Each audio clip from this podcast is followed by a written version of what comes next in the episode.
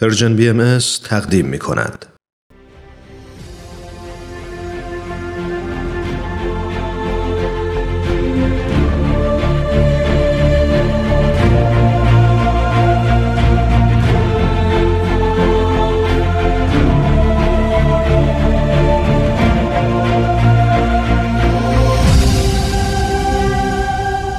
چشمه خورشید نگاهی به آثار حضرت باب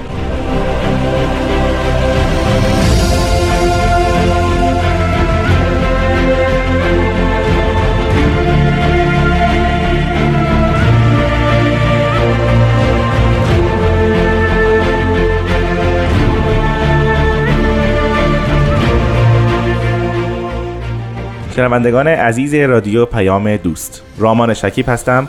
و با برنامه چشمه خورشید این هفته هم مهمان شما عزیزان هستم.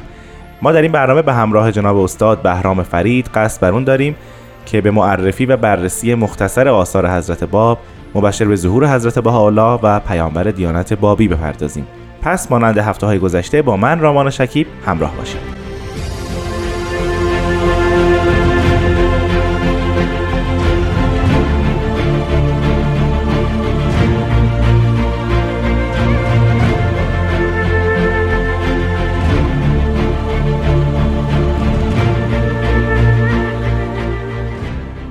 جناب فرید وقت خوش.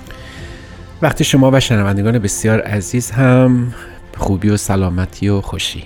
خیلی ممنونم که این هفته هم مهمان ما هستید و وقتتون رو در اختیار برنامه ما گذاشتید. مرسی از شما و اینکه این افتخار به من داده شد که در خدمت شما باشیم با مجموعی از آثار حضرت باب. سپاسگزارم. ما هفته گذشته راجع به دو تفسیر از آیه نور از آثار حضرت باب صحبت کردیم. بله. و شما این نکته رو ذکر کردین چون که چون تاریخ دقیق نزول بعضی از آثار حضرت باب رو نمی‌دونیم در یک برهه در یک زمان دو ساله اونها رو مورد بررسی بله بله همینطور. بنابراین بعد از تفسیر آیه نور به سراغ کدومی که دیگه از آثار ایشون میریم؟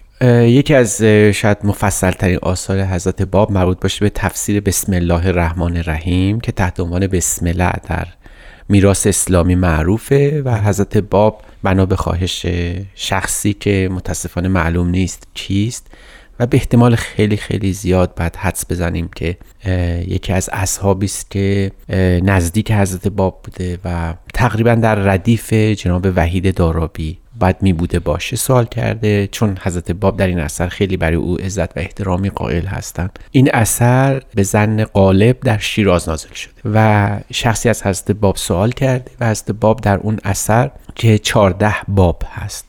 هر بابی توضیحی داره. این اثر نازل شده. بعدا که حضرت باب به فهرستی از آثار خودشون اشاره کردن به این معنا که در شیراز یه روزی خود حضرت باب اقدام می‌کنن تمام آثاری رو که تا الان نوشته شده در یه فهرستی خودشون مطرح می‌کنن و بله. این جذابه که پیش از این هم یه اشاره کوتاهی بهش بله، کردیم بله. که شاید تنها پیامبری باشن که برای آثار خودشون اینقدر اهمیت قائل بودن که حتی فهرست کنن و به دست مخاطب خودشون برسونن در اون اثر که فهرست منظور من هست در اون اثر یعنی همین فهرست بله. در مورد هفتم می‌فهمن اصابه یعنی کتاب هفتم. صحیفت الباقریه اسمش هست صحیفه باقری و هیه مرتبتون اربعت عشر بابن. در چارده باب نوشته شده. فی تفسیر احرف بسم الله که در شرح حرف های بسم الله هست. همینجا به ما چند تا نکته یادآوری می‌کنه. که اشاره حضرت باب در صحیفه باقری منظور همین تفسیر بسم الله است. بله. پس از این به بعد اگر صحیفه باقی در برخی از آثارشون دیدیم به زن قالب همین اثر محسوب میشه. دومی که 14 تا باب داره و سوم اینه که تفسیر حروف بسم الله است نه تفسیر خود بسم الله الرحمن الرحیم. یعنی بسم الله الرحمن الرحیم رو اگر تقسیم بندی حروف بکنیم. مثلا با و سین و میم و الف و لام و را و ها و یا و میم و به همین ترتیب پیش بله. بریم. این تفسیر درباره این حروفه. خب از اینجا به بعد ما وارد یه ژانر بسیار بسیار قوی در آثار حضرت باب میشیم که پیش از این کم سابق است. یعنی در آثار حضرت باب وجود نداره. جناب فرید پیش از اینکه جلوتر بریم چرا نام این اثر رو صحیفه باقری ذکر کردن؟ خب این هم نکته باز بسیار زیبایی است.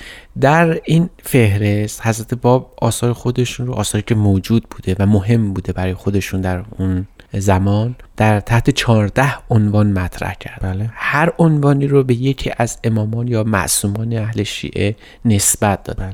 یعنی صحیفه محمدیه صحیفه علویه صحیفه حسنیه صحیفه حسینیه. تا می‌رسیم بالاخره به صحیفه باقریه. یعنی نامگذاری به این جهت نبوده که در بسم الله مطلبی وجود داشته باشه که به بله، امام باقر نسبت داده شده باشه. در حقیقت به این خاطر بوده که یکی از این امام ها رو مستر و مطلع این اثر خاص قرار بده. اما چیزی هم که در این حال وجود داره این است که شاید اولین تفسیرهای راجع به بسم الله که خیلی اختصاری هست توسط همین امامان شیعی مخصوصا امام بله. باقر صورت گرفته و عنوان شده و بعد توسط فرزند ایشون یعنی امام جعفر صادق مکتوب شده و به دست ما رسید. علی ای حال بعد خدمتتون عرض بکنم که اون چیزی که ویژگی این تفسیر بسم الله هست سبک نزولی اثره. تا پیش از این آثار حضرت باب مفاهیم و نکته های مهمی که در قرآن بوده به سیاق کاملا مشخص اسلامی نوشته شده اینجا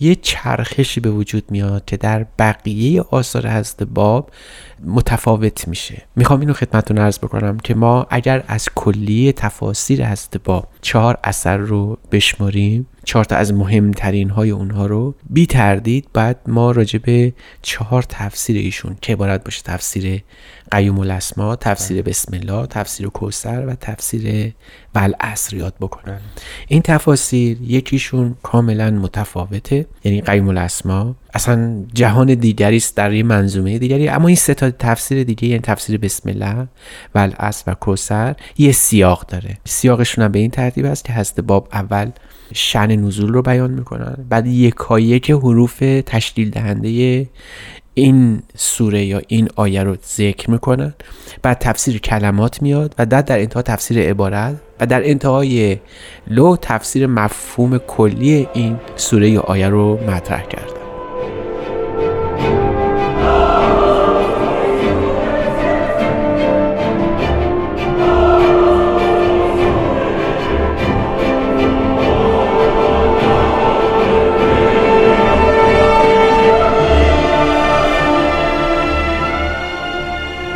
شنوندگان عزیز همراه برنامه چشمه خورشید هستید. جناب فرید آیا سابقه داشته پیش از تفسیر حضرت باب که حروفات بسم الله الرحمن الرحیم رو شرح بدن؟ به این دقتی که حضرت باب مطرح کردن خیر. اما به صورت بسیار مجمل و خلاصه و خیلی اختصاری بله. قبلا قبل از حضرت باب افرادی بودن که تفسیر بسم الله رو مخصوصا روی سه حرف اول که بسمه باشه روی اون یه توضیحاتی داده شده که بعدا خدمتتون عرض می‌کنم. اما اینکه حروفیه نقش اساسی داشته باشن در این جریان بله این درسته. یعنی سابقه تفاسیر قرآنی بر اساس حروف و کلمات برمیگرده به اوج داستان در نهضت حروفیه شیخ فضل الله استرابادی معروف که کتاب های متعددی راجع به حروفیه نوشته و اتفاقا او هم مدعی بود که متصل به ظهورات الهی است و یکی از مظاهر الهی محسوب میشه و این تفاسیر رو نوشته و انقلابی برپا شد در عصر تیموری و عاقبت زیاد خوشی هم نداشت و اعدام شد. اما آثارش هم از بین بردن تا حدودی که در اختیار ما هست. ولی اون جنبه های افراطی نسبت حروفیه اینجا دیده دیده نمیشه به عبارت دیگه در نهضت حروفیه اصالت با حروف و کلمات و مفاهیم در خدمت این حروف و کلمات هستن اما در تفسیر هست با برعکسه اینه که این حروف و کلمات وسیله هستن فروعی هستن برای یک اصل که اون اصل عبارت است از مفاهیم و احتوای روحانی حق جل جلاله. یعنی به عبارت دیگه شعون الهی اصلا از هر کدوم از یک نمادی از هر یک از این حروف یک نمادی ساخته میشه برای القای اون مفهوم روحانی. یعنی کاملا بر اساس بر خلاف نسبت حروفیه انجام شده. فرمودین که تفسیر بسم الله از حضرت باب در چهارده باب هست. بله. هر کدوم از این باب ها اختصاص به چه موضوعی داره؟ بله بعد اینطور شروع بکنیم که بسم الله الرحمن الرحیم در واقع از 19 حرف تشکیل شده و چهار کلمه. بسم الله الرحمن الرحیم. بعد دقت بفرمایید که مدخل اینها اسم هست که با اون ستای دیگه متفاوته. چرا؟ برای اینکه به اسم یک کلمه است که فقط و فقط توضیح راجع به یک اسم. ولی اون ستای دیگه اسمای خداونده بر همین اینجا می‌بینیم که اگر این ستا از اسم خداوندی رو به صورت مثالی در سه رأس یک مثلث در نظر بگیریم اسم در بالای اینها هرمی رو تشکیل میده بله. یعنی ما یه هرم چارزلو تصور بفرمایید که به اسم در اوج قرار داره نه تنها در پایین. حالا این چرا؟ چون تمام اسمای الله الرحمن الرحیم در زل اسم قرار می‌گیرن. و این اسم خودش در بسمه وجود داره. همون اسم مکنون مخزون است که احسن. یعنی اون حدیث بسیار معروفی که ما در اسلام داریم که حدیث حدوث اسما حدوث اسما هست. این در واقع هست باب دارن بر اساس این حدیث توضیح میدن. حالا نکته جذابش این است که باز در یک آیه در یک حدیث دیگر اسلامی که کل ما فل تورات و فل زبور و فل انجیل فل قرآن و کل ما فل قرآن فل هم به این معنا که هر آنچه که در کتب الهی گفته شده در قرآن هر آنچه که در قرآن گفته شده در سوره حمده و هر چیزی در حمد هست در بسم الله آنچه در بسم الله در بسمه هست. آنچه در بسمه هست در باء. و همه اون چیزی که در با هست در نقطه است. و انا نقطه و تحت البا بر اساس این هست باب نمیان از ب شروع کنن از نقطه شروع می‌کنن پس باب اول از چهارده باب این اثر حضرت باب اختصاص داره به مقدمه در توحید خداوند باب دوم در مفهوم نقطه شروع میشه. و اینه که نسبت حروفیه بهش توجه نکرده و در باب توجه کامل داره. یعنی آنچه که در انتهای این حدیث گفته شده که در با در نقطه نهفته است حضرت باب اینو از ابتدا آغاز می‌کنن. یعنی میگن از مفهوم از نقطه است. و شاید هم به همین خاطر بوده که حضرت باب بر اساس این تفکر معتقد بودن که ظهورات قدسی الهیه نقطه هستند و یکی از القاب خود حضرت باب هم نقطه اولاست. حضرت نقطه اولا یعنی حضرت باب در این تفسیر بسم الله از نقطه شروع می‌کنه. و بعد نقطه رو در چهار مرتبه توضیح میده. حالا باز عدد چهار یادآور همون چهار کلمه قرآنی است. بله. یعنی در این حال که می‌خوان توضیح راجع به نقطه رو بدن یادشون نمیره. ما داریم نقطه بسم الله رو توضیح میدیم. بله. بله. نه هر نقطه ای رو. نقطه است که ابتدای هستی تکوین و تدوینه. به عبارت دیگه نقطه هم کتاب تکوین و هم کتاب تدوین رو داره ترسیم می‌کنه و نقاشی می‌کنه و به وجود میاره ابداع می‌کنه. بعد گفتیم مقامات خودشون رو دارن ذکر می‌کنن. دقیقا همینطوره. یعنی فل واقع اینها محملی است برای همون مفهوم روحانی که عبارت باشه از مقامات ظهوری خودشون بله. حضرت باب برای اینکه این مفهوم چهارگانه رو توضیح بدن میرن سراغ یک حدیث اسلامی دیگه که در اون حدیث این است که اصولا اسرار الهی در چهار سر نهفته است. یکی از سر سر و سر سر المستسر و سر المقنع به سر بله. یعنی این چهار تا اسرار الهی رو در همون مفهوم نقطه بیان می‌کنن در باب بعدی حضرت باب به مقام الف اشاره می‌کنن حالا این جالبه بله. که چرا به باب نپرداختن در صورت نقطه نقطه باست ولی از الف. چون تو اندیشه هست با شروع حروف هم بر اساس حرکت نقطه است و بله. اولین حرف الف با الفه. و این در واقع در خود کلمه اسم وجود داشت. چون اسم می‌دانید یک الف اول بله. الف سین میم هست. ولی تو بسم الله این الف وجود نداره. این الف الف غیبیه الهی به تعبیر ایشون هست که اساس خود با محسوب میشه. پس اول نقطه است باب بعدی راجع به الفه و باب بعدی راجع به حرف با. و به همین ترتیب از میون 19 تا حرف 12 حرف رو استخراج کردن که با مقدمه میشه 13 باب و یک باب انتهایی هم هست که مؤخره اثر محسوب میشه که میشه 14 باب. پس در حقیقت تفسیر بسم الله یک مقدمه داره یک مؤخره و 12 حرف از حروف 19 گانه بسم الله مورد شرح و تفسیر قرار گرفت.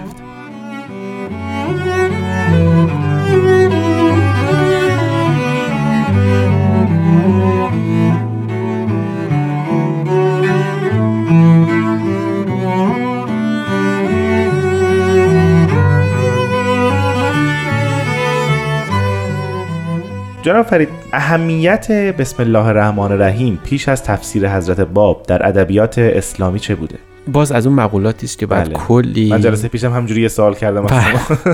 بعد توضیح بدیم و کتاب کاملی به خودش اختصاص میده به گمانم شخصی هم راجع به همین تفسیر حضرت باب کتاب مفصلی نوشته و می شود اینطور گفت که کل این مفهوم بسم الله الرحمن الرحیم که در قرآن به تعداد 114 بار یعنی هر سوره قرآنی یک بار ذکر شده خودش باز مسئله مهمی است در میراث اسلامی. اصولا اینکه اوائل بسم الله الرحمن الرحیم گفته شده باشه اینطوری نیست. یعنی در اوائل نوز ظهور حضرت محمد کلمه بسم الله مطرح نبوده. ابن مقنع اتفاقا شروع کتاب خودش تو قرن دوم بسم نور الرحمن الرحیم قرار میده. درسته این کتاب وجود نداره و کمه اما توی تاریخ اسلامی هست.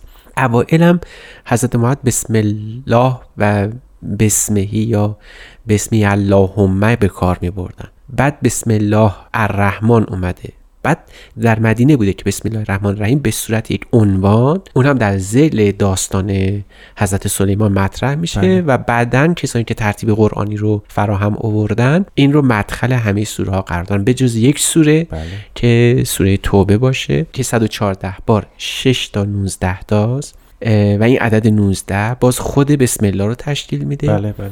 و این نکته تقریبا نقض می‌کنه ترتیب قرآنی رو. یعنی که یه سوره بسم الله نداره به اینکه ما در قرآن 114 تا بسم الله ذکر شده باشه. 113 تا انتظار داریم. اما در خود قرآن واقعا 114 تا بسم الله یاد شده چون در یه سوره این بسم الله دوبار تکرار میشه. یعنی اون ریتم 19 بار خود قرآنی محفوظ میمونه. باز خود عدد 19 می‌دانید که بر اساس حروف ابجد مطابق به عدد 19 عدد واحده.